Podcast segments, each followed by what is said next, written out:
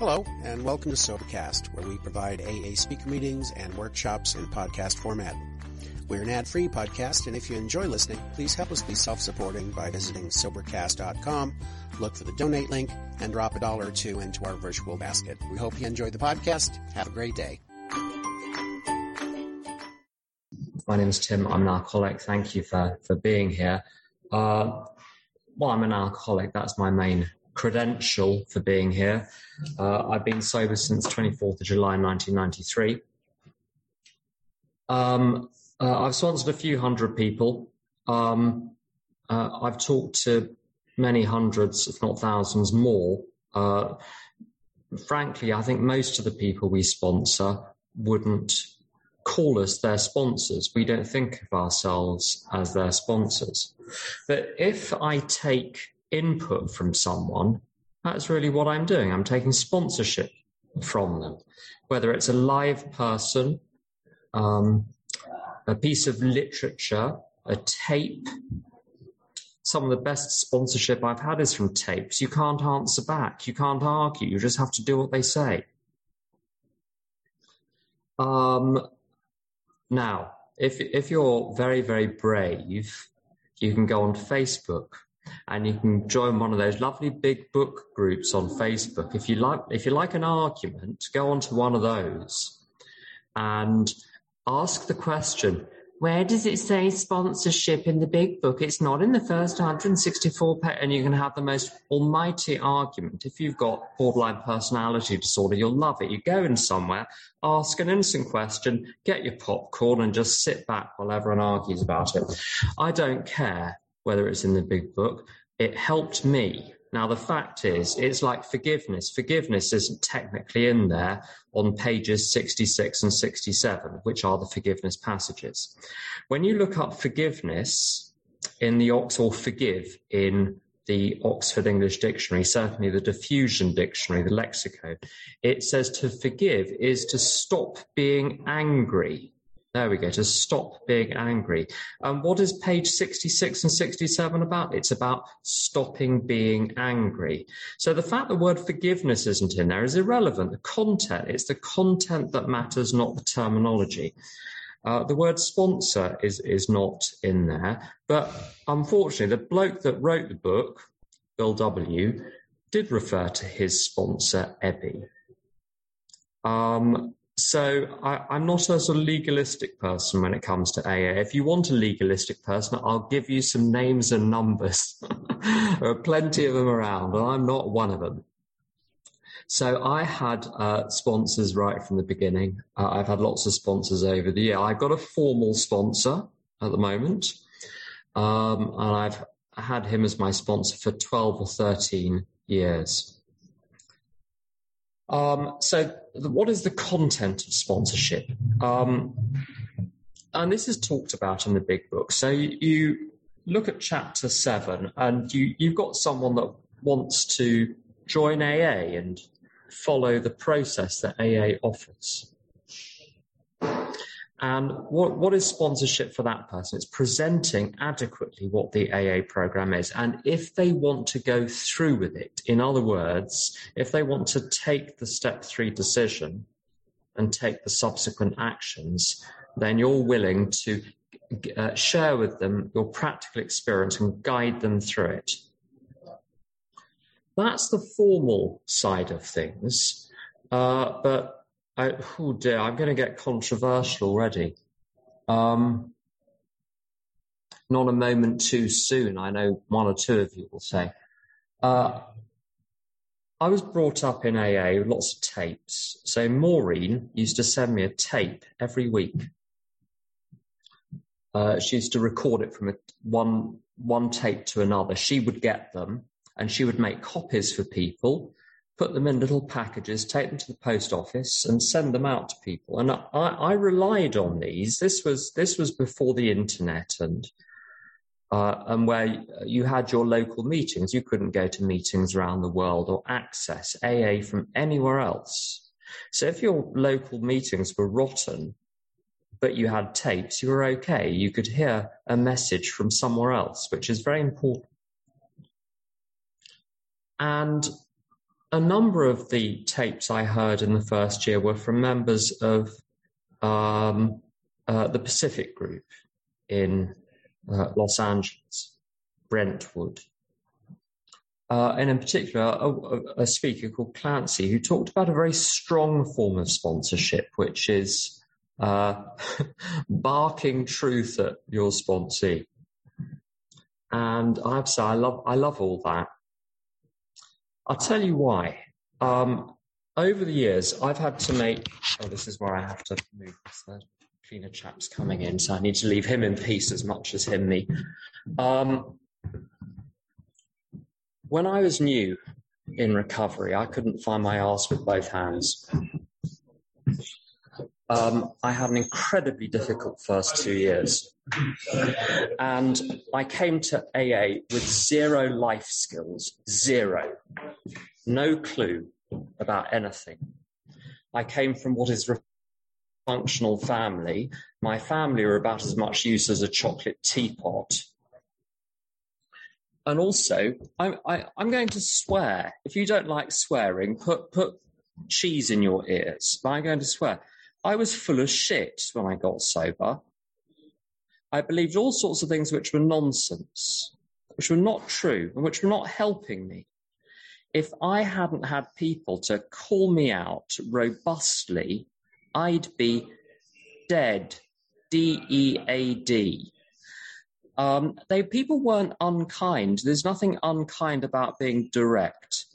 Uh, if ever you've had to go to accident and emergency, or the emergency room as it's called in America, they're perfectly nice, but they've got a job to do and they get on with the job. They get on with the job quickly. They're not unkind, but they don't sit there patting your damp little hand either. They do what needs to be done, they say what needs to be said, and they go on to the next patient. And this is what uh, my early sponsors were like. I'm wonderful at getting people to pat my damp little hands and tell me it's going to be okay tell me how wonderful I am, how much they love me. Oh, I was in a meeting a few days ago where, where they said, oh, you know, the, the program works because of love. I, oh, on one level, that's true, and maybe we'll come to that. But certainly the forms of love that I was exposed to before I came to AA didn't do me the blindest bit of good. They didn't cure my alcoholism at all. Uh, I needed someone to understand my position because they'd been in it, help me understand my position, which I was in, and give me a clear path out of it, clear directions about how to get out of it. Um, and that's what people gave me. And when I was, when I talked rubbish, or was evasive or difficult or resistant, And I was immensely resistant for years, frankly. I, you know, I didn't become nice. I'm not sure I have yet, but I didn't become nice when I got to AA suddenly. I didn't become particularly compliant um, with, a lot of things. Uh, and I gave people, I really gave people the runaround. And my real models in my early days were uh, Maureen and Sue and Doug. Doug was my formal sponsor. Maureen uh, was about 17 years sober at the time. Sue was around 30 years sober. Her nickname was Angry Sue. This gives you a little bit of insight into. Now, I don't think she was angry. I think people experienced her as angry because she challenged them. Uh, I've got a friend in uh, who lives in Westchester County where the, the culture seems to be if you don't like what someone says, you accuse them of yelling at you, and I think that's what happened with uh, with Sue. Um, I remember phoning her up from from a, a, a, telephone box, if anyone remembers what one of those is, explain that to the children. They'll, they'll need that explaining. Telephone box. Um, and it was 10 to 11. And at the time, the off licenses in London closed at 11. So I was going to have to make a pretty sharp decision about whether or not I was going to drink that night. So I was very thirsty. And I phoned Sue. Um, and I, I, and she picked up the phone at 10 to 11 10 to 11, she picked up the phone and, and I said, Sue, I want to drink. And she said, Oh, do you? AA's for people who don't want to drink. Click.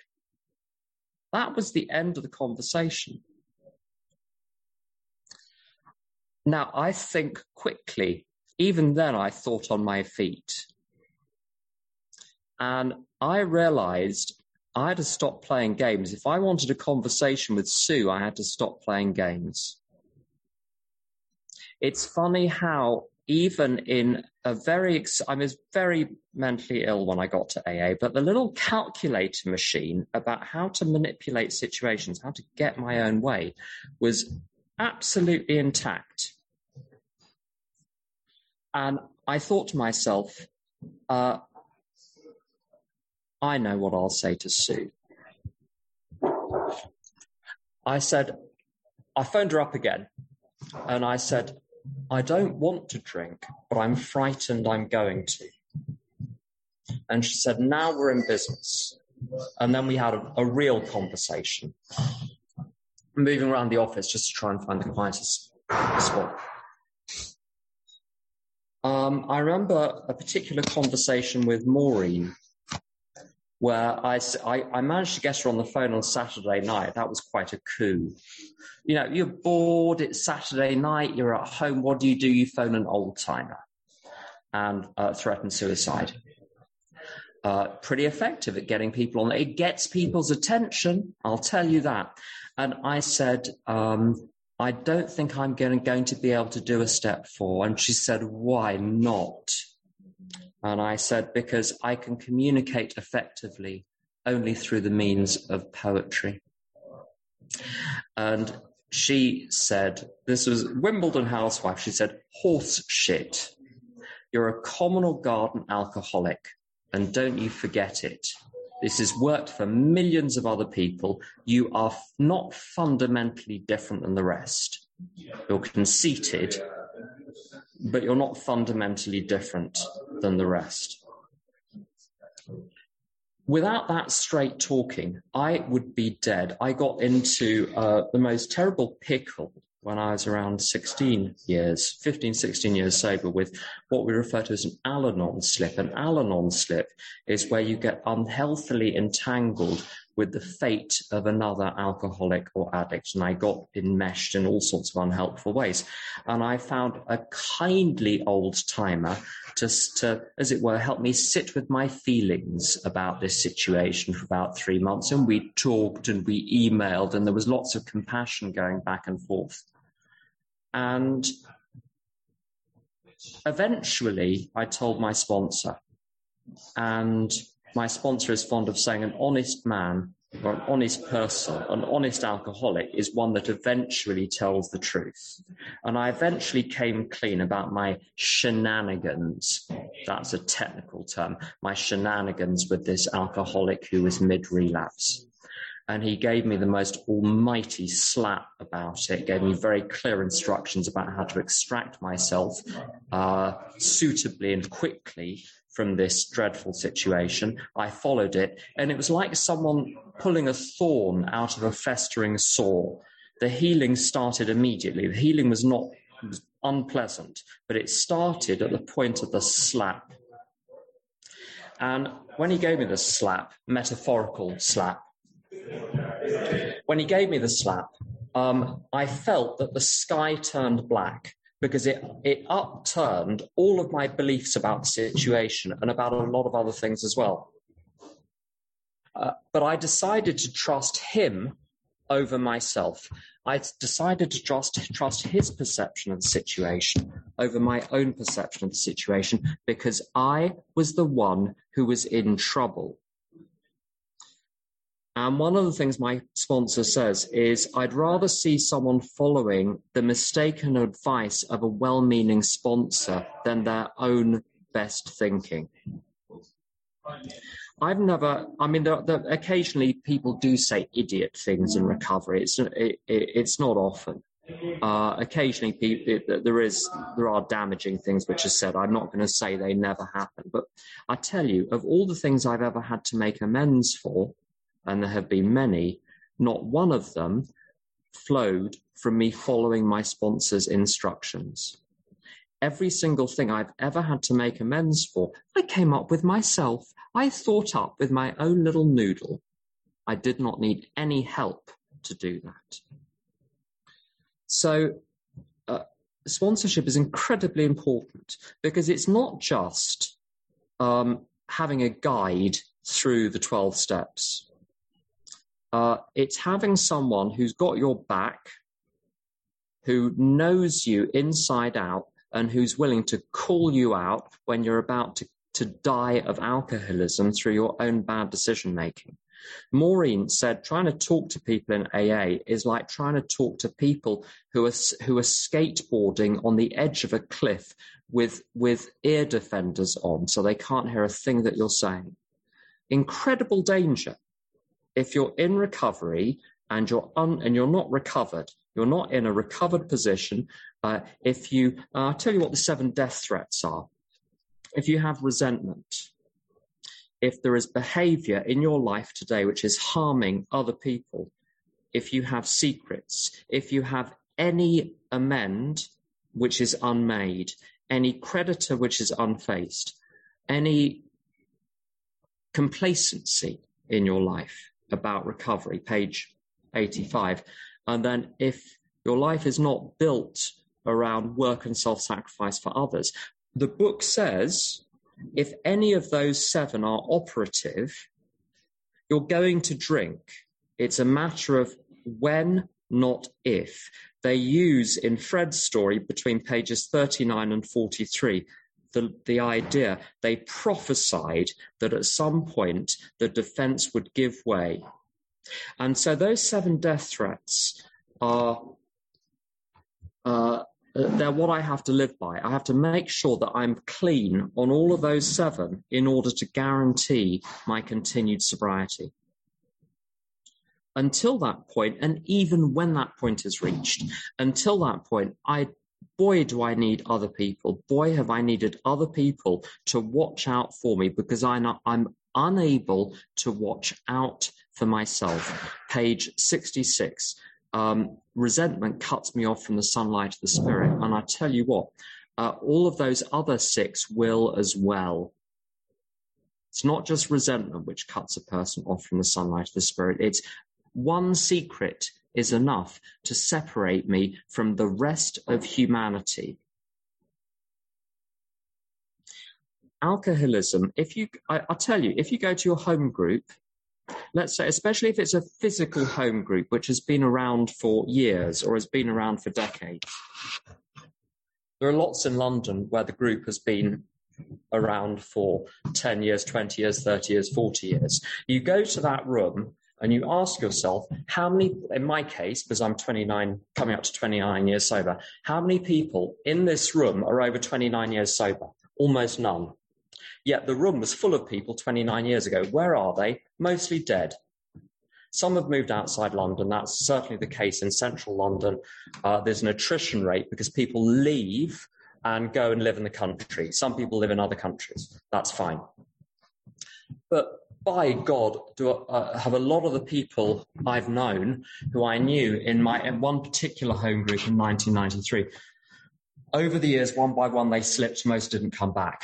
The ones who have stayed, the ones I know from 1993 who are still sober, they're not necessarily clever. They're not necessarily accomplished. They're not necessarily nice. What they are is devoted to AA. What they are is absolutely unswerving adherence to the 12 steps of Alcoholics Anonymous. Anything less than that, good luck. This is like this is like a game of last man standing. I've got to make sure I'm not in the middle of the AA bed. I've I've got to make sure I'm at the extremist end of AA, the people that dot the I's and cross the T's because I don't want to take any chances. Someone I know, I know from that home group in 1993 got to 30 years sober, the age of 60. Uh, wasn't really, do- he was doing lots of super spiritual things, helping lots of people. Um, marvelous meditation classes. and but wasn't really doing AA, wasn't sponsoring people. And he had a glass of champagne to celebrate his 60th birthday. Within six months, he was uh, begging in the doorways of Soho to get money for crack. This isn't a game. Um, and my friend Devinder says continuous sobriety doesn't keep you sober. The fact a person has been continuously sober for a period does not guarantee they will remain sober. This is why I'm foolish enough to still have a sponsor at 29 years. And I talk to him on a regular basis and I tell him what is going on. And if I've got a problem, I figure out the best solution I can based on the knowledge I have, and I take the problem and the solution that I figured out to him and say, Have I missed anything? Have I got anything wrong? And when he suggests something, I do it on the same basis that I said earlier. Um, when he says, I'd rather see someone follow the bad advice of a well meaning sponsor than their own best thinking and I'm still willing to go against my own instinct to follow what he suggests. Not because he's wise, he is wise, but because he's not me. Friend of mine, um, number of years sober, in a city somewhere. How's that for anonymous? Um, uh, r- rather balks at this idea of referring to others for decision making after many years because does the big book not say we come to rely on our thinking blah blah blah and one of his lines is very interesting because it bothered me at the time and then i realized afterwards why he said who knows me better than i do yeah a couple of you winced at that I might know a few things about myself, but my friends know better what the back of my head looks like than I do. I don't know what I look like from behind, not really.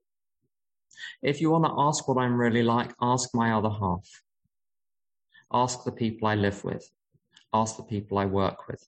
Ask my students. Ask my colleagues. You will get keen insights which somehow my keen mind has missed. So this works because I'm buried, I'm embedded in a network with a sponsor and with other people. Um, I do a quarterly review, uh, which covers my whole life, 360 degrees, looking for all possible character defects. I list them out, list out the uh, corrective measures and the sane and sound ideal, and I run it through with a number of people. And all of those people are effectively sponsoring me. I have one named sponsor, but I'm willing to follow the guidance of the group, the group conscience. And it, it's famous last words, hasn't done me any harm. I've got a great life and I'm sober. what more do you want? Now, the actual nuts and bolts of this. Uh, why do I sponsor? Uh, last page of Dr. Bob's Nightmare explains it. Um, I've got a moral obligation to because how are people supposed to recover in AA without guidance? Someone has to do it and it has to come from within AA. Secondly, I'm paying back the debt to the people that took time out of their busy lives to help me. Thirdly, I enjoy it. If you're not enjoying sponsoring other people, you're not doing it right. You need to learn how to do it right from people who are enjoying it. It's huge fun. Challenging, but it's huge fun.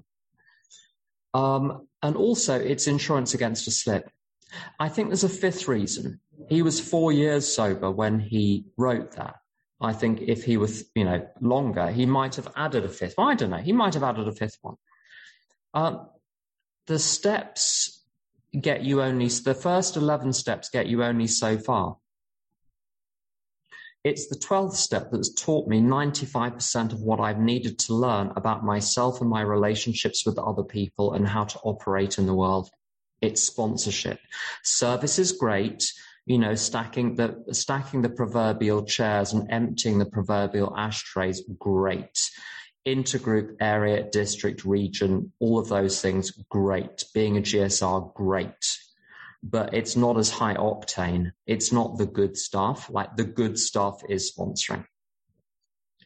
Um, how much time should a person spend sponsoring? Uh, enough that it hurts. I, I, certainly don't work as many hours in my, my, my professional life as I would if I didn't have any sponsees. Well, there you go. Something has to give. Uh, it, it's simply how the cookie has crumbled with me. Other people do it differently. Uh, but I spend a lot of hours a week sponsoring. I'm also, people ask me, so I generally say yes, although we'll come to the prerequisites. Um, but it boils down to this. If I'm saying to God in the morning, direct my thinking, show me what to do today, and the phone keeps ringing, help, help, you know, I mean, you're not going to get an engraved invitation from God to say, you know, do this, do that. But um, people ask, crazy people being comfortable enough to talk to you is actually a pretty good sign. Um, how do you get sponsees? Um, they're hiding them at meetings. All of your potential sponsees are being carefully hidden by AA in the meetings. So you have to go to the meetings and you have to let people see who you are by sharing honestly and openly, not luridly, but honestly and openly about the problem, your understanding of the problem and the solution. And if they like what you have, they'll ask you. Um, the next thing I'm going to say is also controversial. I'm of the view that we broadcast, as it were, on particular frequencies to at- attract particular people into our experience. Uh, and when people are not asking me to help them, I'm doing something wrong. There is something wrong with my spiritual status. I'm not broadcasting properly. Um, my friend Melody, many, this is back in 1993. Melody was wonderful. Uh, I remember six months sober, a year sober, a year and a half sober. She was always surrounded with little newcomers like ducklings clucking away with their Sloane Square accents and, and their, their, their, their terrible troubles because they were comfortable with her and they knew she had a solution. She had a, real touch with people. She was, she was great. She never had to work to find people. She got her own spiritual status sorted out. She had the willingness to help, a genuine willingness to help other people. It's her number one priority. She took that instruction, be there for other people, to heart and people just saw it and flocked. Um, it starts from the inside out. Um, when someone asks me to sponsor them, it's very different now than it was when I was new. Um, new people will often, not always, will often do very well with someone that's maybe six months ahead, one year ahead, two years ahead. Um, I was someone who loved people who were 20 years ahead, 30 years ahead. I don't know why, I'm just built like it. Other people are not. They can only relate to people who are only a little bit ahead. There are lots of stories of 12 stepping um, where, you know, old timer and uh, relative newcomer go and 12 step someone and the the drunk person can't relate to the old timer, but they can relate to the person that's two weeks sober or six weeks sober or six months sober. Um, today, I tend to redirect new people to someone local, although there are exceptions. And one of the difficulties about talking about sponsorship is it's not a cookie cutter exercise. It's a very, very personal uh, uh, uh, matter. With each person, it's different. With each person that comes to you, it's different. There are no, there are lots of repeating patterns, but no one is quite like anyone else. What I do establish though is I establish that the person is indeed an alcoholic. If it's other fellowships, because I go to more than one fellowship, uh, most people come with a kind of portfolio of addictions these days it's all very professional. You know, they've got their little list. Um, you know, alcohol and food and, and sexual anorexia, apparently a thing. All of these, all of these, the, these things that people have got. I don't worry too much about the list, uh, because we'll get to that. I make sure there is enough in common that they're going to identify with my experience and I'll be able to get through to them. The reason this is so important, again, end of Dr. Bob's story. He says the reason he clicked with Bill W is not because he knew stuff as though he'd read it in a book. It's because there are lived experiences. And it was the fact that he instinctively understood that Bill knew what he was talking about. And this is key to step two. I believed AA would work for me because I could see it worked for you and I was like you. If I'm not like you, how do I know it's going to work for me? So there's got to be, there's got to be a, a main addiction in common. Um, I always give people a list of um, uh, icebreaker questions. You want to find out as much as possible about the person before you agree to say yes. Particularly now, if they're completely new, it's it's actually pretty straightforward. If they've been around for a while, the reason they're asking you is because it didn't work out with the previous sponsor, and I want to know why. What went wrong? Um, because whatever went wrong with them will go wrong with you unless it's found out and fixed. Um, I used to jump from sponsor to sponsor because I didn't like what one of them said, so I went and got someone else. And what you see, what sponsors have gradually do over time, they figure out what your white whale is. Now, that's an image from the book Moby Dick, which I haven't read. I would add. But it's in the culture, this notion of your sort of nemesis. This, this, so, so, uh, the, the, the Ahab, I think he's called in the book, uh, has got this nemesis, this great, he's a whaler. This nemesis is this great white whale. It's his great enemy. And I think we have white whales, which are our psychological blocks, which we're holding on to as our identities. And sponsors will eventually find out where they are and start playing battleships and cruisers and dropping little bombs in the vicinity of the white whale. And when someone got too close, I stuck my middle finger up and went to the next person. Um, I was in a job I hated when I was two years sober. And I said to my sponsor, I can't do this anymore. I hate it. It's horrible.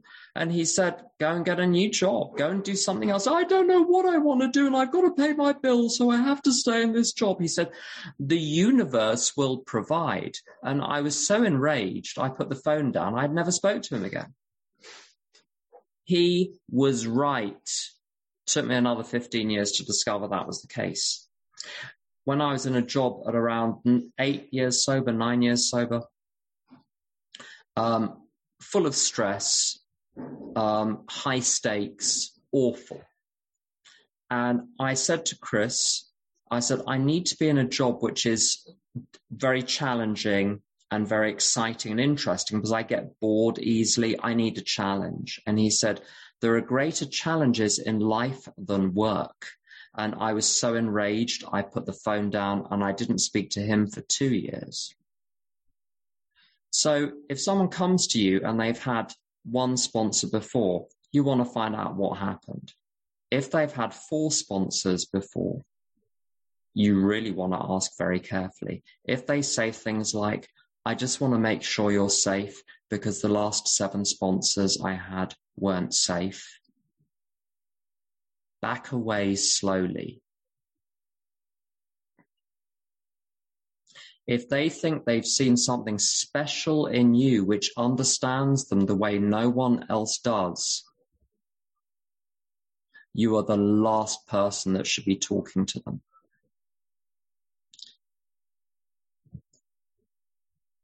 I ask a lot of questions. Um, I ask about medication, not because I, I, not because I'm a doctor, I'm not, but if they're out of their good on something, you want to know. If they're on, on antipsychotics, you might want to know so that when they phone up psychotic, you can ask them questions like, are you taking your medication?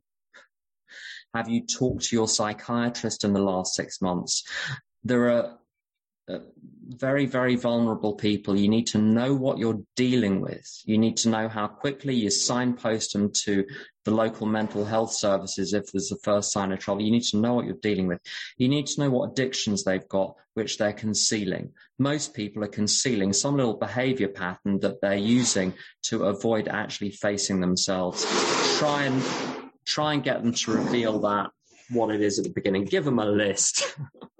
them to tick off which things they're up to. All of this is useful information. You can't help someone if you don't know what's going on. Um, people have to be willing to go to any lengths. I was a really, I had a really bad case of alcoholism. I had to do an awful lot in order to merely stay sober in 1993 and at other times as well also mentally uh, mentally ill when I got into recovery. Sorry about the noise. I'll stop in a minute. Um, so my first year, I went to a meeting every day. I spoke to several people every day. I did step work every day. I really put my back into it. And this is my approach with people too. If you're willing to put your back into it, I can sponsor you. There are lots of gentle people out there. If you need a gentle process, go and find someone that managed to get and stay sober using a gentle process. But I'm not that person. I tried soft and gentle with myself did not work. I kept finding myself drunk and arrested, right? It was only it was only when I fully gave myself to all three sides of the program that I stopped relapsing. So that's what I offer. So I give people a package deal. Uh, I write everything down. Everything I ask people to do, I write it down because people are unable to write things down when you tell them. You need to know this. Even if they are a merchant banker or a teacher or an academic, especially academics, they don't know how to write things down accurately that you have just said. They will hear something completely different. Put all instructions in writing. I can't tell you how many arguments this will save. I didn't understand what you wanted me to do. I forgot all of that sort of stuff. Bullshit. Just write it down, send it to them. Um, I give people a full package deal of steps 10, 11, and 12 from the from from day one. Uh, how can they do step 12 if they haven't had a spiritual awakening? They can show concern for other people in recovery. They, let's say they're a week sober, they can help people who are one day sober because they've got really recent relevant experience of being one day sober, right? Um, to give people a, a, daily program. I know there are people that wait until they've done step nine before they even start step 10, 11, and 12. If I, at 28 and whatever, however many months sober, 28 years, 11 months sober, if I need to ask God for direction in the morning in, or, in order not to royally fuck up the day, then I think they're going to need that too. Like they're, so I wouldn't be fine if I didn't ask my higher power and get direction, but they're going to be fine. That makes no sense. Now, obviously, you don't want them communing, communing with, you know, whatever spirits there are on the astral plane. You know, it needs to be really practical. God, what do you want me to do today? Take your daily plan, run it past a grown up. Do your review at the end of the day, run it past two grown ups uh, if you get confused or distracted during the day, call a grown up.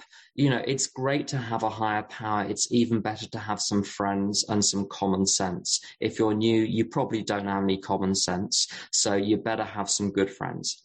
Um, and pray as well. So I give people a package deal, which basically takes them from first thing in the morning till last thing at night. So there is no excuse. But as soon as your eyes crack open in the mo- morning, uh, God, please direct my thinking. Last thing at night spiritual reading until you fall asleep. If you read enough spiritual reading, eventually you'll fall asleep because it's so boring. Um, everything in between is catered for by the plan for the day. Um, and so when the slip happens, because they're going to slip, a few don't, but most people are going to have a slip at some point. You can say, at which point did you deviate from the plan for the day? This is why we need plans for the day. If it's left to, oh, well, I shall just decide what to do by seeing how I feel in the moment, disaster. My first sponsor, Doug, said, the biggest disaster for an alcoholic is unstructured free time. So don't allow yourself any until your marbles have been restored on completion of step nine. You don't get all of your marbles back. You just get enough to play with for the time being. But until then, you need to be shackled into the system. Uh, but that sounds dictatorial. If you have a better idea for staying sober in, in the first year, have at it. if you find something that works better than that, great. I haven't. So there we go. And also, as Clancy says, um, I'm getting, I'm, I'm just getting swearier and swearier. Um, all the spots, so there's no such thing as a dictator sponsor because all the sponsee has to say is, well, fuck you then. And the dictatorship is over. That's the end of it. And then you can go and get, you know, um, Soppy Susie or Soppy Sally to sponsor you instead. No offense to any actual Susies or Sallys. I'm sure you're, you're, you're strong AAs. But you know what I mean? If, if people want a, a, a different approach, there are so many people. There are so many ways of doing it. Go and try. If you don't want this, go and try something else. So I give people a really strong um, system. I've tried lots of things over the years. So what I do now is what I find works best with the largest number of people. Um, so what else apart from the daily program? Um, um, a shed load of meetings. Now, because of Zoom, uh, there's no excuse not to go to a couple of meetings a day. On your lunch break at work, you can dial into one for that. You, you can you can do five meetings a week without breaking a sweat.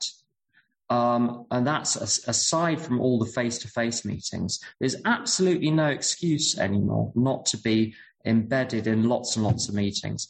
But it's the step work which is really the important thing. Um, so I've got all the instructions written down. I send people it, one instruction at a time. They complete the instruction and they call me. Uh, they call me as soon as the instruction is completed. Uh, if they haven't completed it by the next morning, they report in on what they have done by then. So there's, da- I find the daily check-in. Uh, I get people to check in by 10 a.m. daily. If they're in a different time zone, it might be 6 p.m. I've got currently a couple of people um, in the 6 p.m. time zone, and the rest are in the 10 a.m. T- time zone. They have to check in by 10 a.m. If they if they're really genuinely obstructed by something, they can send a text explaining why. What this does is, you see, most people have terrible resistance to the process because it involves challenging every single belief, thinking pattern and behavior pattern. And all of those constitute, as far as the person is concerned, their identity. So if they let go of that, they're letting go of who they are. So uh, huge resistance if you're talking to them daily, you have a chance of catching it before they spin off into the stratosphere and start send, and start calling you drunk at three o'clock in the morning. Uh, at least if a slip is on, on its way, they will have been warned on several occasions that it is on its way. There's no, there are no sudden slips with this system. It doesn't happen because you're, you've got daily contact. You can see what's going on. You can hear in the voice what's going on.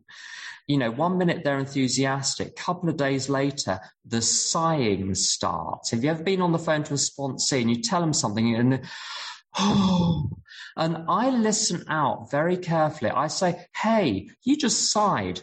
What were you trying to communicate to me by sighing at that point? Was it dissatisfaction? I bring it all out into the open. We discuss it and then you find out what's really going on. Very useful. So listen, don't just listen to what people are saying, listen to how they're saying it. There was one person once that used to do these funny little pauses when they didn't like what I said. There was a long pause, but they held their breath. And then we discussed that. Once we discussed it, the behavior stopped. Very interesting. Um, it was all a way of subtly signaling they did not like what I just said. If you don't like it, say I don't like that, and then we can have an adult conversation about it. Um, so this has got to work on the basis of openness. I don't hold back and I don't want them to hold back either. If you want to say something, say it, have it out. Um, I don't work up to being upfront and direct with people. They're going to find out eventually. So you might as well tell them at the beginning. If, if you're like me, if, if you're a kind of upfront person, otherwise you can rightly be accused of bait and switch.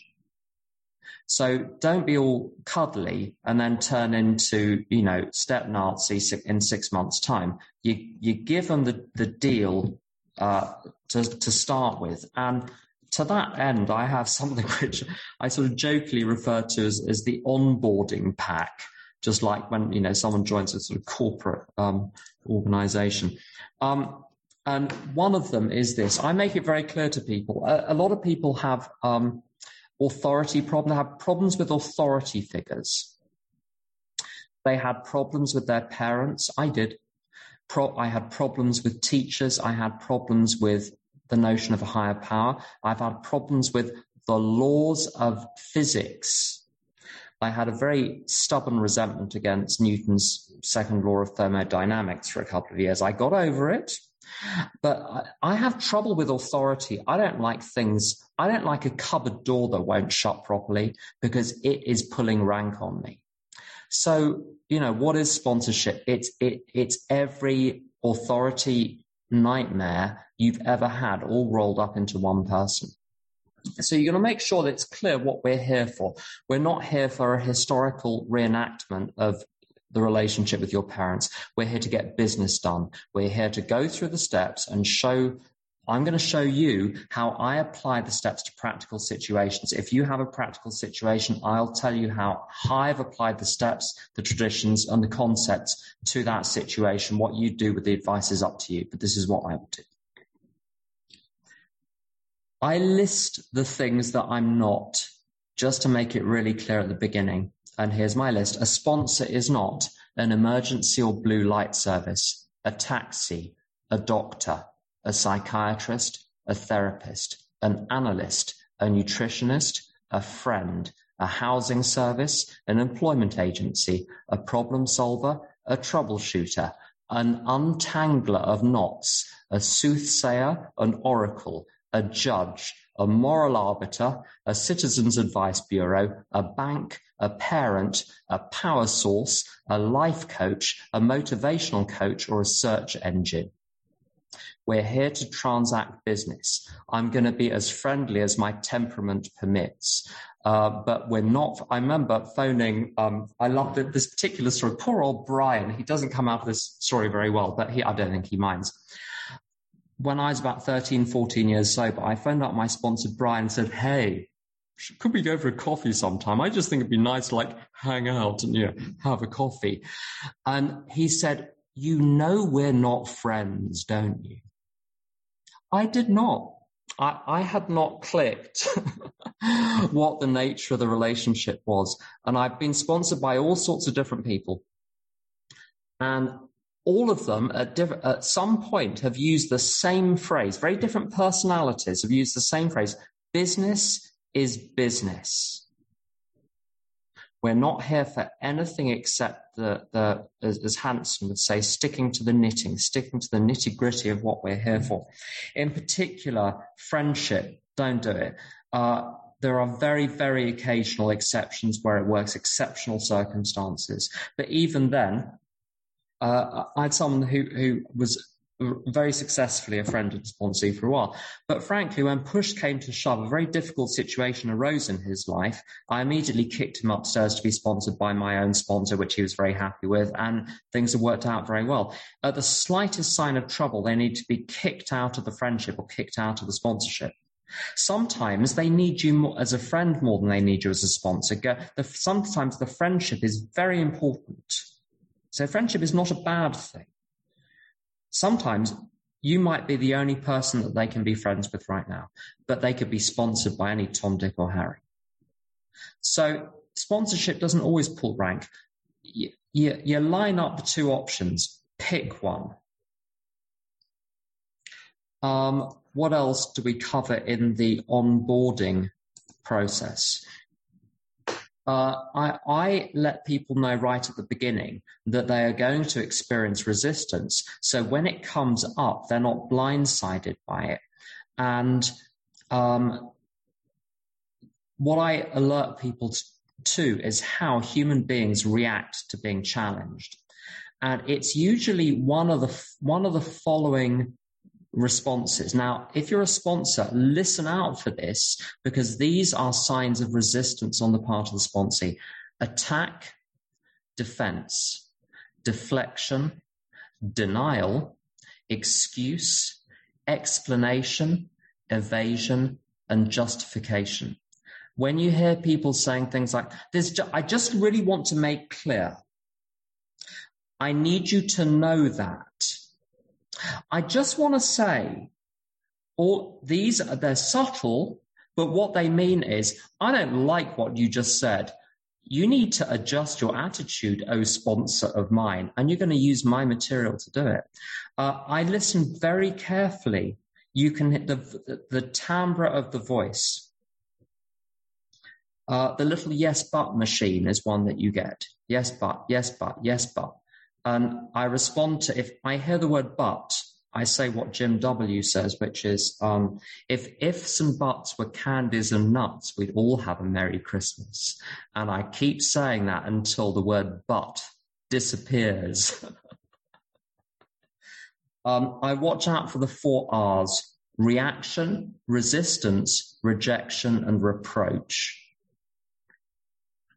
If I encounter reaction, resistance, rejection, reproach, I press the pause button and say, Hey, I'm observing which one of those it is. I'm observing some resistance here. I'm, I'm observing that I, what I've heard is that you just rejected what I've said.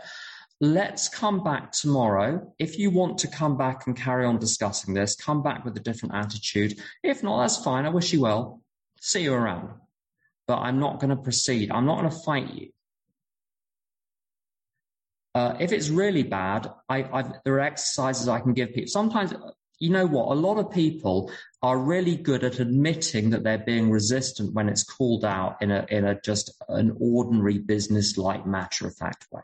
Hey, a bit of resistance going on here, matey. I've got little worksheets I give people on how to work through resistance, how to work through unwillingness, how the ego will uh, make you push back against things in ways that you don't even notice are operative.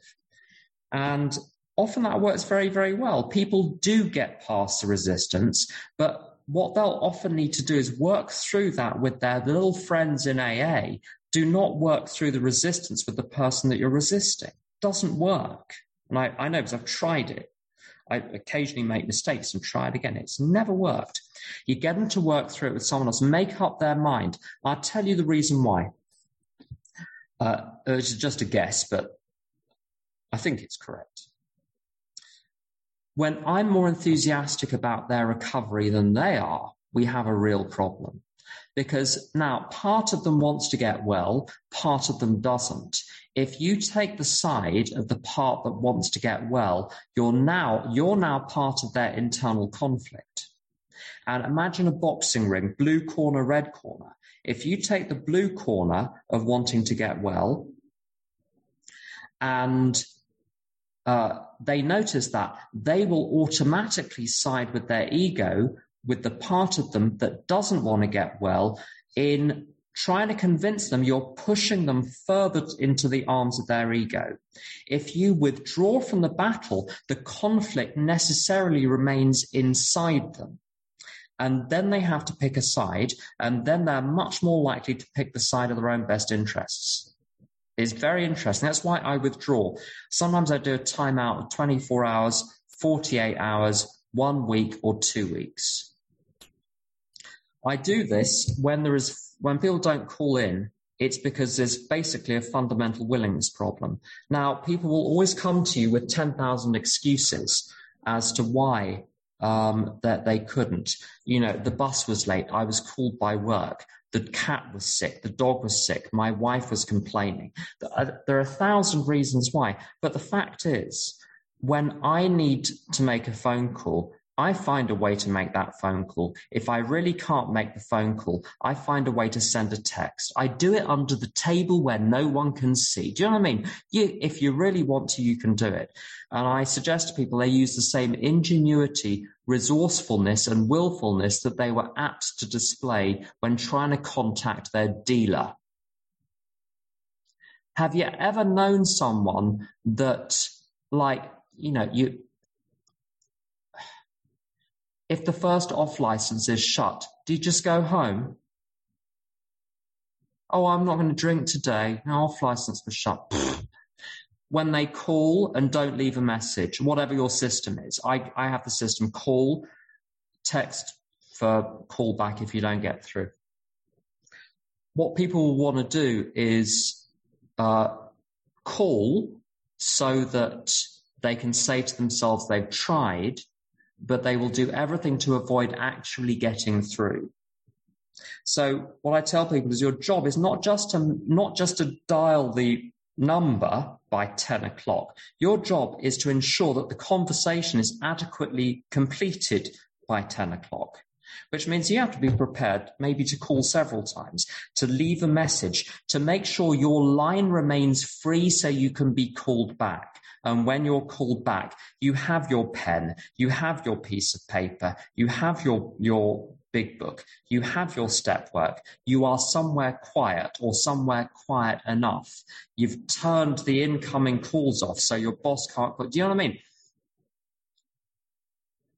All a person has to do is show the same willingness that I showed when I needed a drink. That's it. We're not asking for any more. And the fact is, you have to be pretty tough to get through alcoholism. You have to be pretty resourceful. You have to, you have to have some ingenuity. You have to have some, some, some staying power. You have to have all of these skills to get through. Deploy those skills now. Um, to sum up on the resistance, you want to watch out for Jedi mind tricks. Now, it's a little Star, Star Wars reference. Not everyone gets Star Wars. Jedi, J-E-D-I, justification, explanation, defense, and intentions. I didn't do it because. I couldn't do it because. Um, I intended to do it. I now intend to do it. listen out for those. And also, I, I have to listen out for those in myself with other people. When I go into justification, ex- explanation, defense, or intentions, I ask myself, did anyone ask me to justify myself, explain myself, defend myself, or express my intentions? If not, I'm trying to manipulate the person. Um, almost without exception, my sponsees, the people I've tried to sponsor over the years, are even the most resistant ones are less resistant and less rude and less generally awful than I was in my first 10, 15 years. This is how I'm able to sponsor people is because I've been that bad and way worse. Um, what else do we need to know? Um, the, let me just have a look at my, my notes. Um, problem solving. One of the things that people will do, people have different, people are broken in different ways. One way in which people are commonly broken is uh, they do everything themselves and they call their sponsor once a year and that's it other people, the slightest thing happens, they pick up the situation, they carry it to their phone, they launch the situation down the phone line. Now it's yours, it's yours to solve. Um, what you want to strike for um, uh, is some middle ground where people come to you with stuff, but they process the situation they want input on as best they can, given their knowledge, their experience, their progress through the steps, their resources, their reading of the literature, their quiet contemplation of the situation, so that you don't have to do all of their thinking for them. Uh, you can tell when people are trying to put onto your plate as a sponsor something they should be thinking through for themselves because your body will tense up. Because you feel that you're taking at some point you you know you're being taken advantage of. Now people aren't being taking advantage of you to be mean, it's just they're badly trained. As I was. So what I've had to learn to do with people is to um, uh, give them the tools to work through situations themselves. And then my job as a sponsor is to listen to the best they can come up with of the analysis of the situation, how to apply the program to it, and then I can take them further and spot gaps. If I had to do all the preliminary processing, I'd spend my whole life on the phone. I can't do that. And also, it doesn't do them any good. People need to grow the F up. And one last thing before we go on to questions and answers. The AA program starts on page 63 of the big book. Everything up to then is chit chat about steps one, two, and the preparation for step three. The business of the program starts on page 63. Within six pages, six pages, so six pages into the program, it's given you a full and adequate answer to all resentment, all emotional upset, fear, your own bad behavior and problems. It gives you a problem solving matrix on page 69. You take the sex inventory questions and the solution of the sane and sound ideal and how to grow towards it and you apply it to the problems. Can't tell you how many people I've come across who are 10, 15, 20, 25, 30 years sober that say things like, I'm full of resentment. I'm full of fear. I've been through the steps many times. I'm like, no, you haven't you may have done some mechanics, but if you're not aware and are not on a daily basis practicing the entry level solutions in the first six pages of the program, I don't know what you've been doing, but it hasn't been the program there's a collective failure to, in my opinion, a collective failure to grow up and dignifying of resentment and fear as kind of natural, inevitable states that alcoholics have to kind of somehow learn to manage and live in. I don't believe that anymore. Um, I, my attitude with fear, my sponsor explained this to me. You may need to, I don't know if you'll want to write this down, it may be helpful. He explained very carefully, um, fuck fear. You've got God on your side now. And if you've got a resentment, go to the top of page 67. How can I be helpful? God save me from being angry. This is a sick person, thy will be done. And you say it and you say it and you say it until you feel love for the person. Now, it doesn't mean you become a sap, doesn't mean you become a doormat, doesn't become, mean you become all like flowers around the door, but it means you have an attitude of, of love. And what is love? I'll finish on this and then we'll go on some questions if there are any. Uh, love is not getting naked with people. Love is not attraction. Love is not entanglement or enmeshment or sentiment or platitudes or soppiness or sappiness or Valentine's Day or gooiness or pity or sympathy or any of those things. It's active concern for another human being's welfare. And the measure of a person's love, in my belief, is how much of their day they devote to actively working for the welfare of other people. That is love. It may be sugar coated or it might not be. Often what I believe is love does not feel like love at the time and does not look like love. Uh, but when you look back, you think, my God, that helped me more than anything in my life. Most of the things which have helped me more than anything in recovery, they felt like hell at the time. But those people were so concerned with my welfare, they risked losing my approval of them and indeed the relationship with them to deliver what they thought I might need to hear in order not to die of alcoholism. That is love. And that's what sponsorship is about. So don't get into it if you want to make friends or get approval because you won't.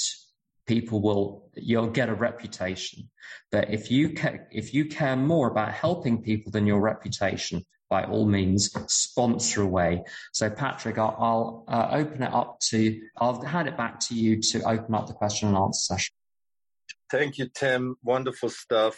Um, and uh, question and answers is open by raised hand, or like I said earlier, remember you've been recorded, audio only. It's going out to lots of people in our group. So if you prefer not to be recorded, send your uh, send your uh, message in chat to Tim with your question. And with that, uh, Jules is the timer. We'd like to keep it to a minute or two at the most uh, for the questions. And um, over uh, raised hand, raised virtual hand, or you know, if you don't know how to do that, do something like this, or we'll try and figure it all out. But I think most of you know how to do it. Thank you. Over to back to you, Tim. And you'll call on people, right? Absolutely, yeah, yeah. Okay, so I'm gonna I'm, I'm gonna whip through these answers as quickly as possible in order to get through as many questions as possible. And if we run out of questions, we can go home and have our tea. So, um, what does it say here? Um, it seems like you have a very good system for sponsorship. Well, thank you. How long did it take you to get there, and what was the thing that helped you the most to get there? Um, when I was about 15, 16 years sober, I got seriously big booked. I was kind of like good old fashioned traditional, like right wing AA. So like very, very service oriented, not very, you know, not very soppy, but service, service, service, service, service. And I sponsored a few people, maybe sponsored five or six people at a time. I got to um, 15, 16 years sober. I overhauled my own program, Big Book Tapes. That's another story.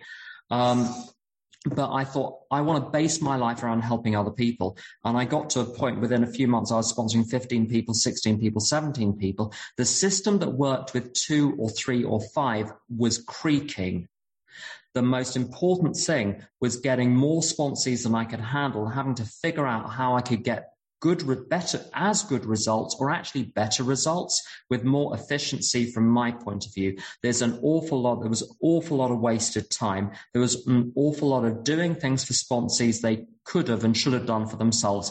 Go and get the detachment sheet from Al-Anon. Ask your local friendly Al-Anon meeting for the d- detachment sheet. They can look it up in the literature catalogue. It's got basically the do's and don'ts of there are perfect for sponsorship. It's it's about the boundary of who is responsible for what. Um, the system that I use is in perpetual beta, as computer people will, will say. In other words, it, there's never a final release. It's always being developed. There are little tweaks that happen. Uh, I'm getting a lot of Al-Anon sponsees at the moment. I don't know what that says about my life. Obviously, I'm in trouble. Um, but it means that I'm having to really revise a lot of the way that I'm doing the Al-Anon stuff because of the volume of people coming in. So I'm doing the Al-Anon stuff very differently now than I did maybe two years ago. Um, uh, so it's by having this as my number one priority, going to my higher power. How can I do this smarter? How can I do this better? How can I do this more efficiently? How can I do this more harmoniously? How can I uh, fall out with sponsees less? How can I keep the peace but get the job done?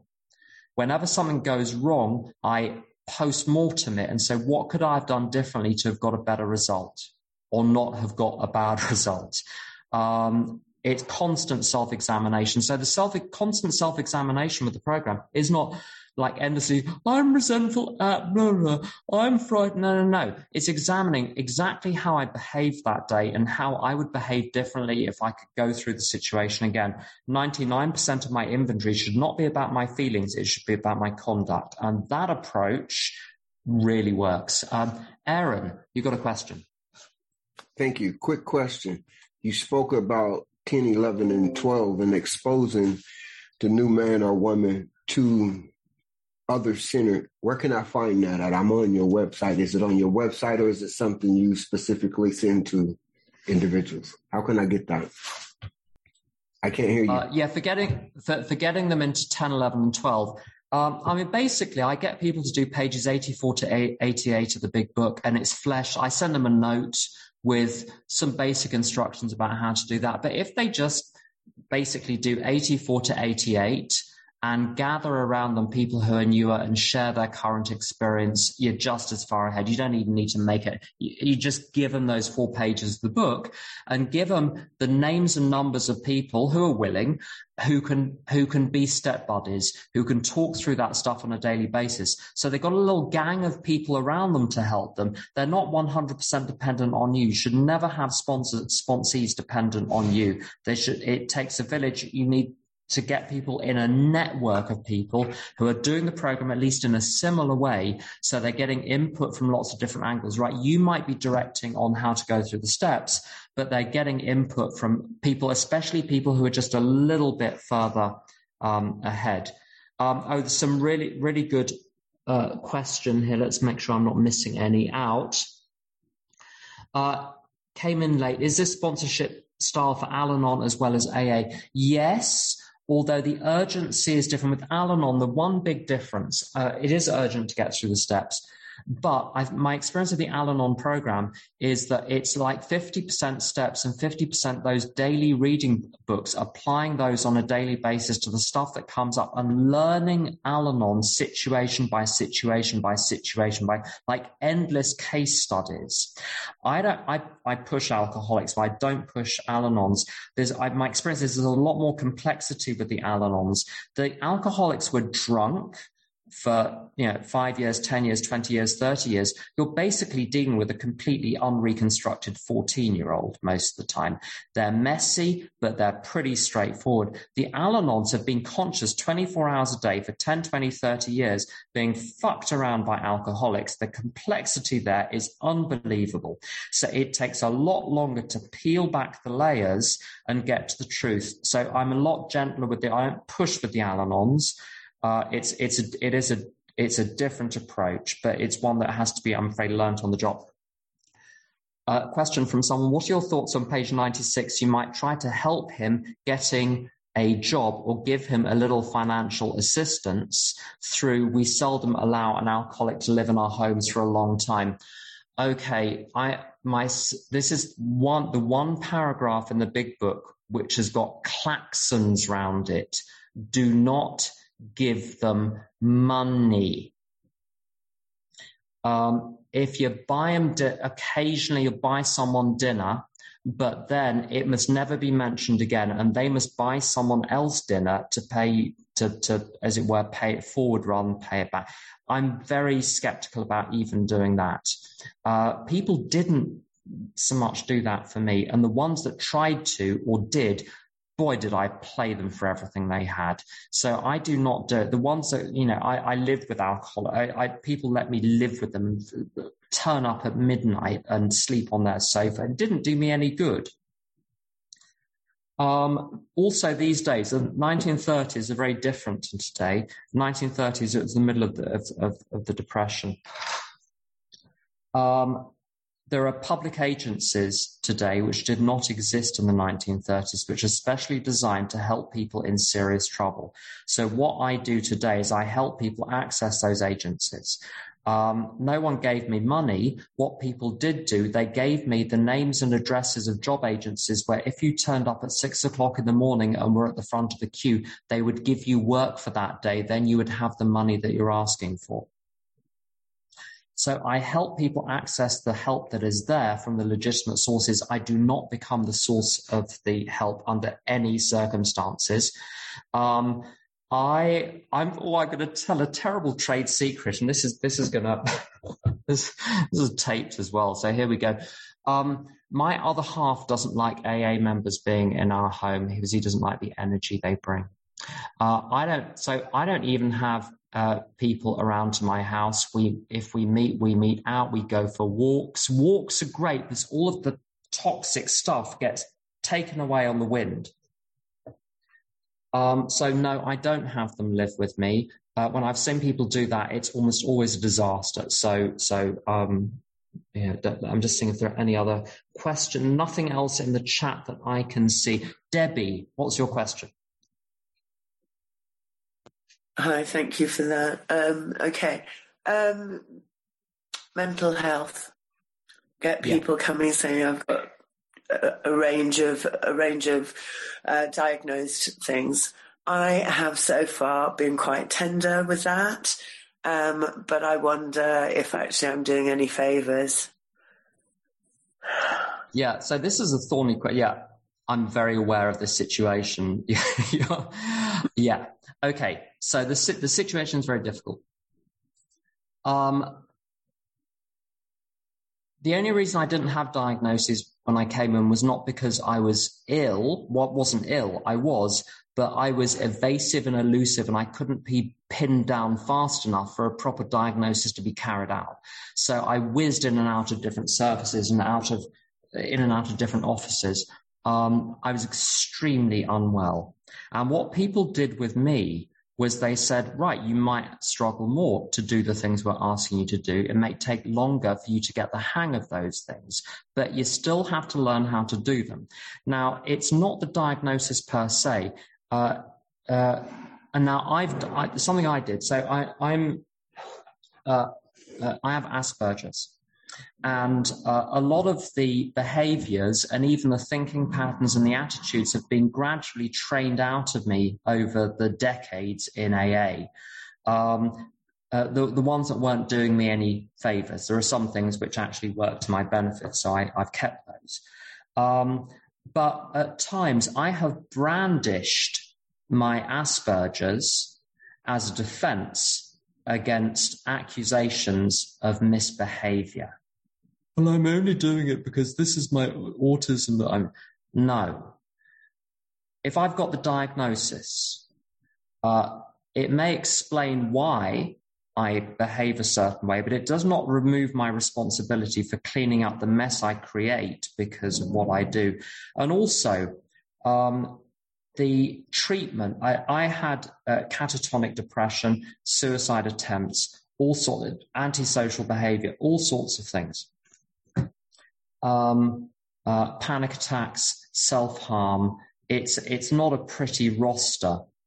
Um, the, my, the solutions that I was given in AA, funnily enough, they did work on those, but very, very slowly. My last panic attack was when I was 16 years sober. So I had to buckle up because it was going to be a rough ride, not as rough as dying of alcoholism, mind. So I was still better off than drunk.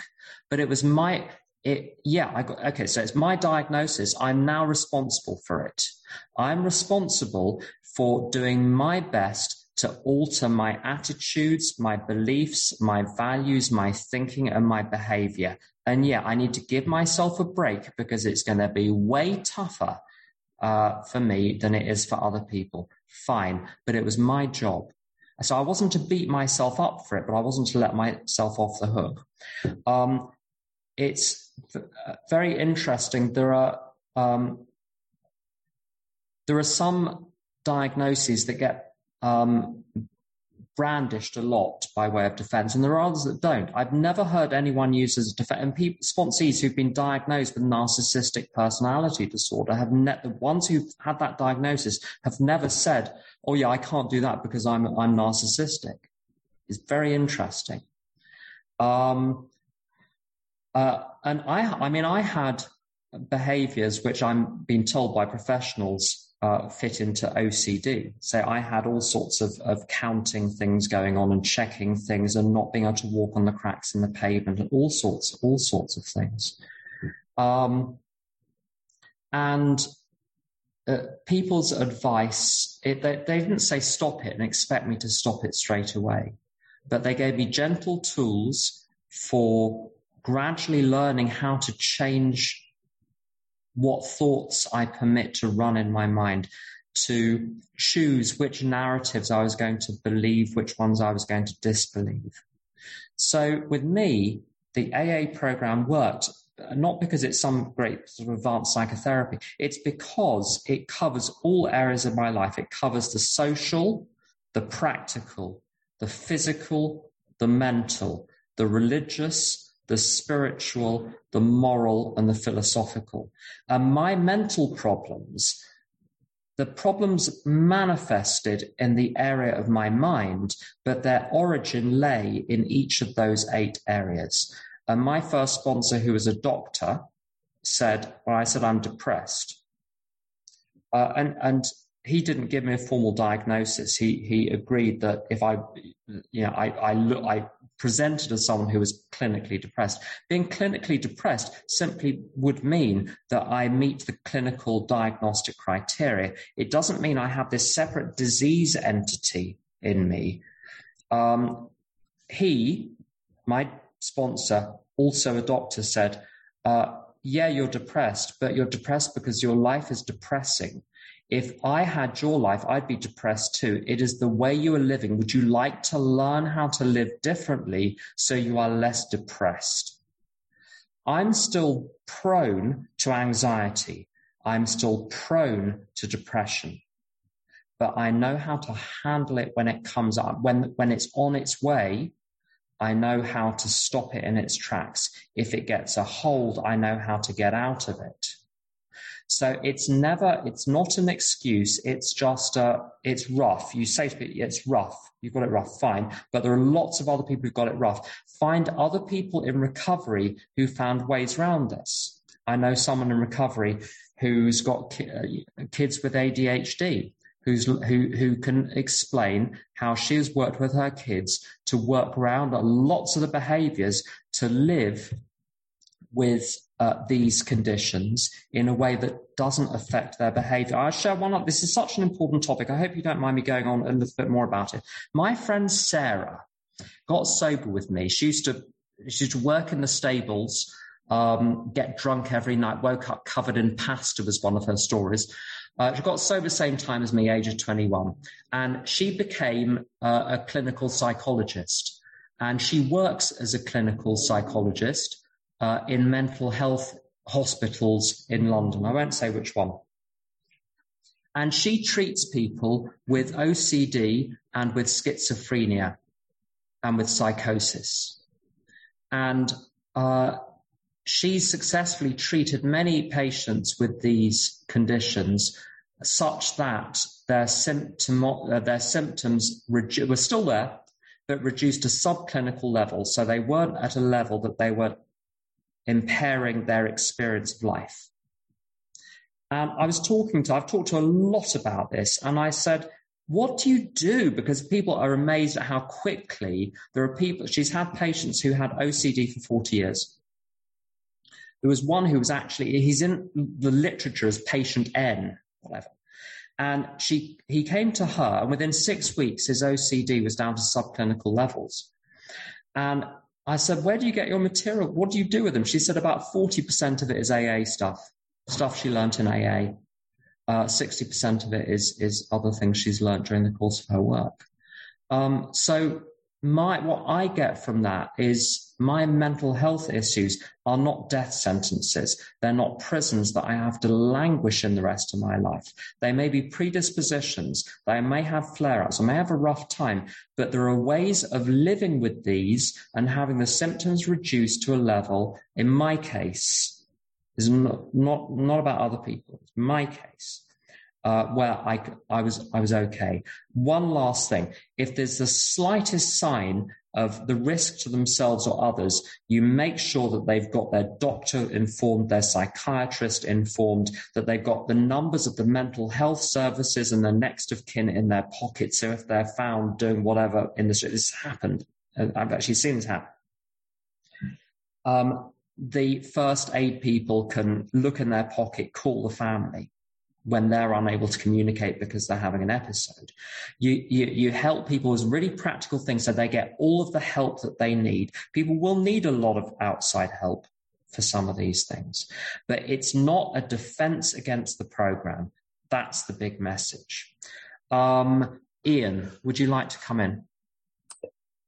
Thank you, Tim. I thank you for everything that you've spoken about tonight. I came in, I rolled in a little bit late. I hope I didn't miss this. I don't think you talked about this, but I just wondered about your experience of the um, the instruction on 95. It talks about if he is sincerely interested and wants to see you again, ask him to read this book in the interval, you know, about reading from the preface to a vision from you and asking them to, you know, what they, how they felt and thought and drank, you know, as the instructions go.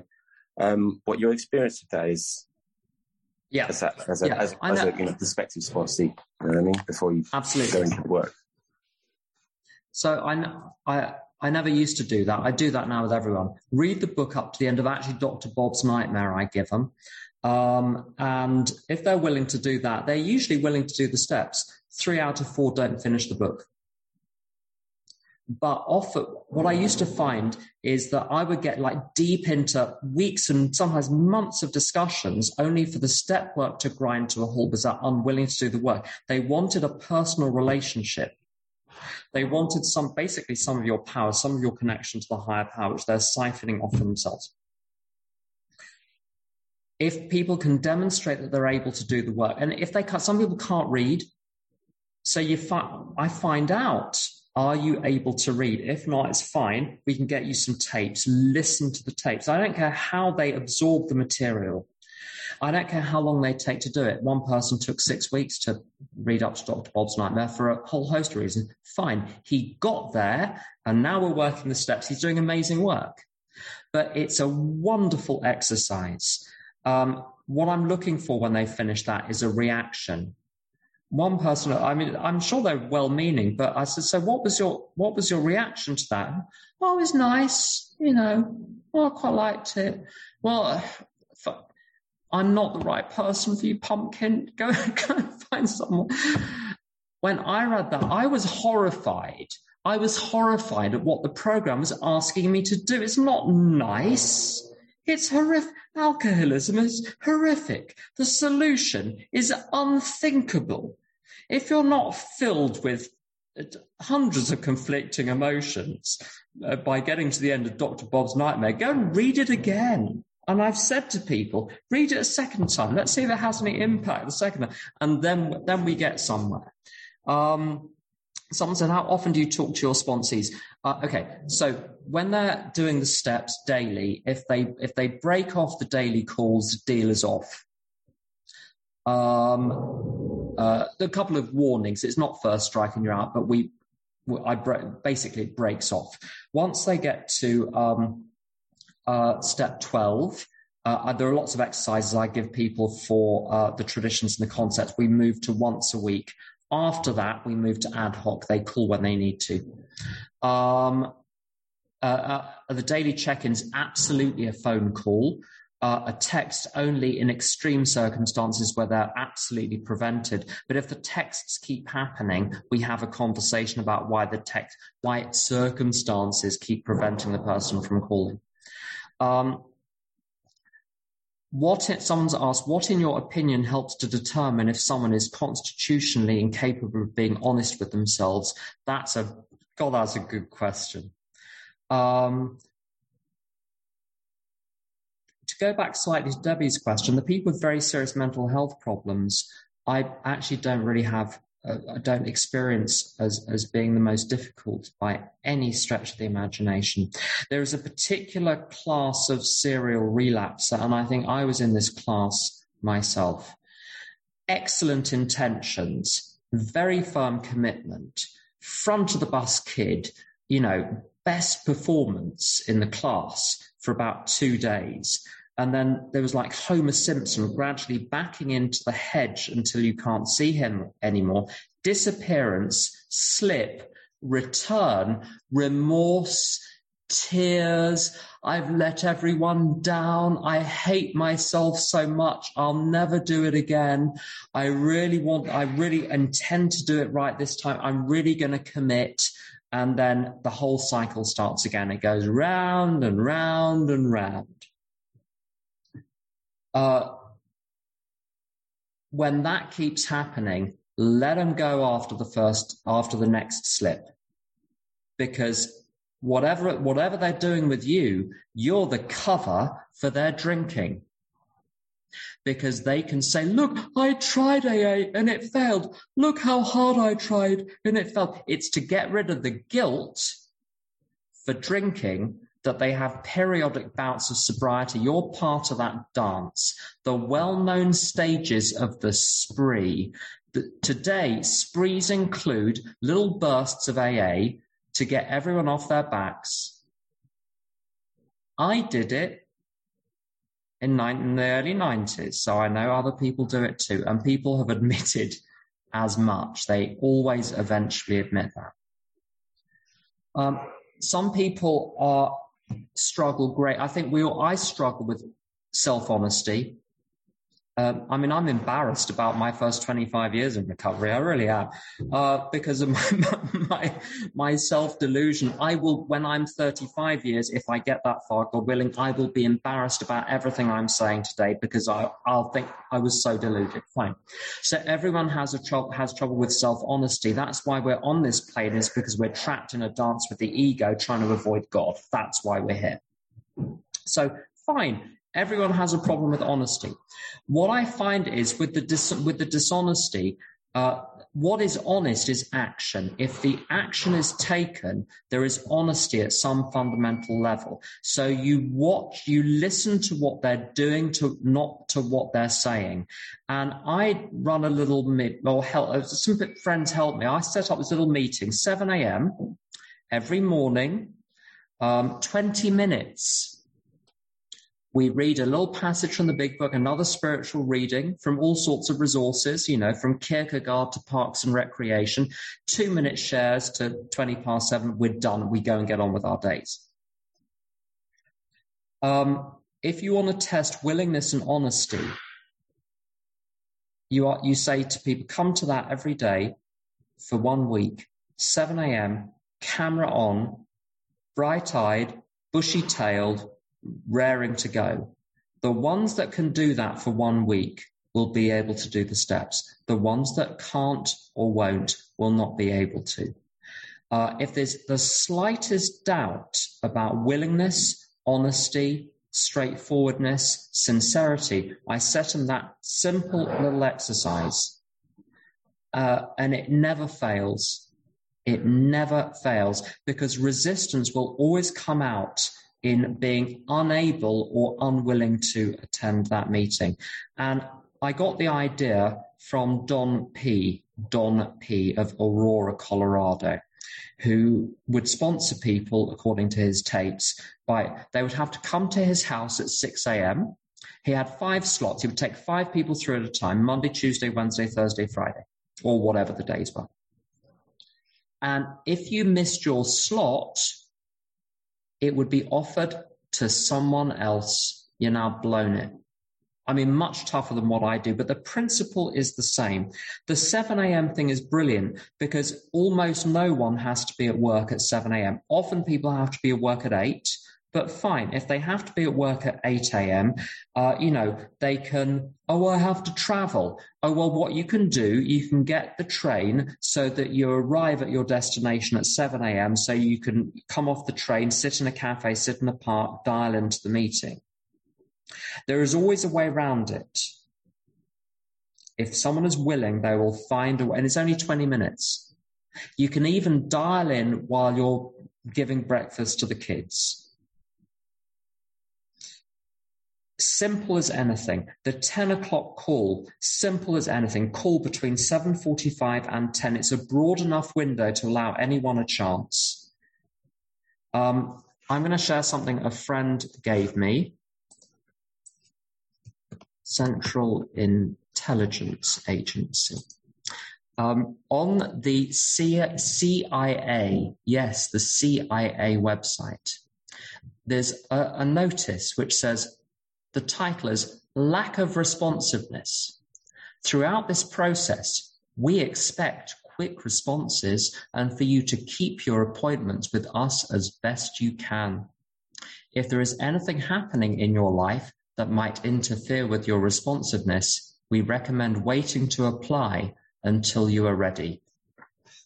So I say to people, look, if these things are genuinely getting in the way, if your wife, your husband is not letting you do what is being suggested in A, go and sort that out first. How you sort that out is up to you.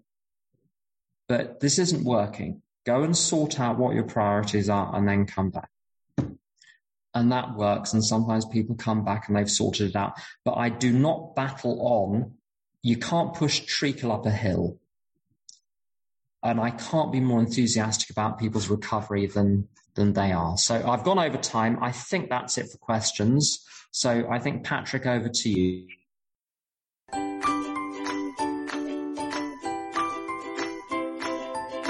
Thanks for listening. I hope you enjoyed the podcast. Sobercast is ad free, and we'd like your help in order to keep it that way. So if you'd like to help us be self supporting by pledging a dollar to a month, visit Sobercast.com and look for the donate links. Thank you very much.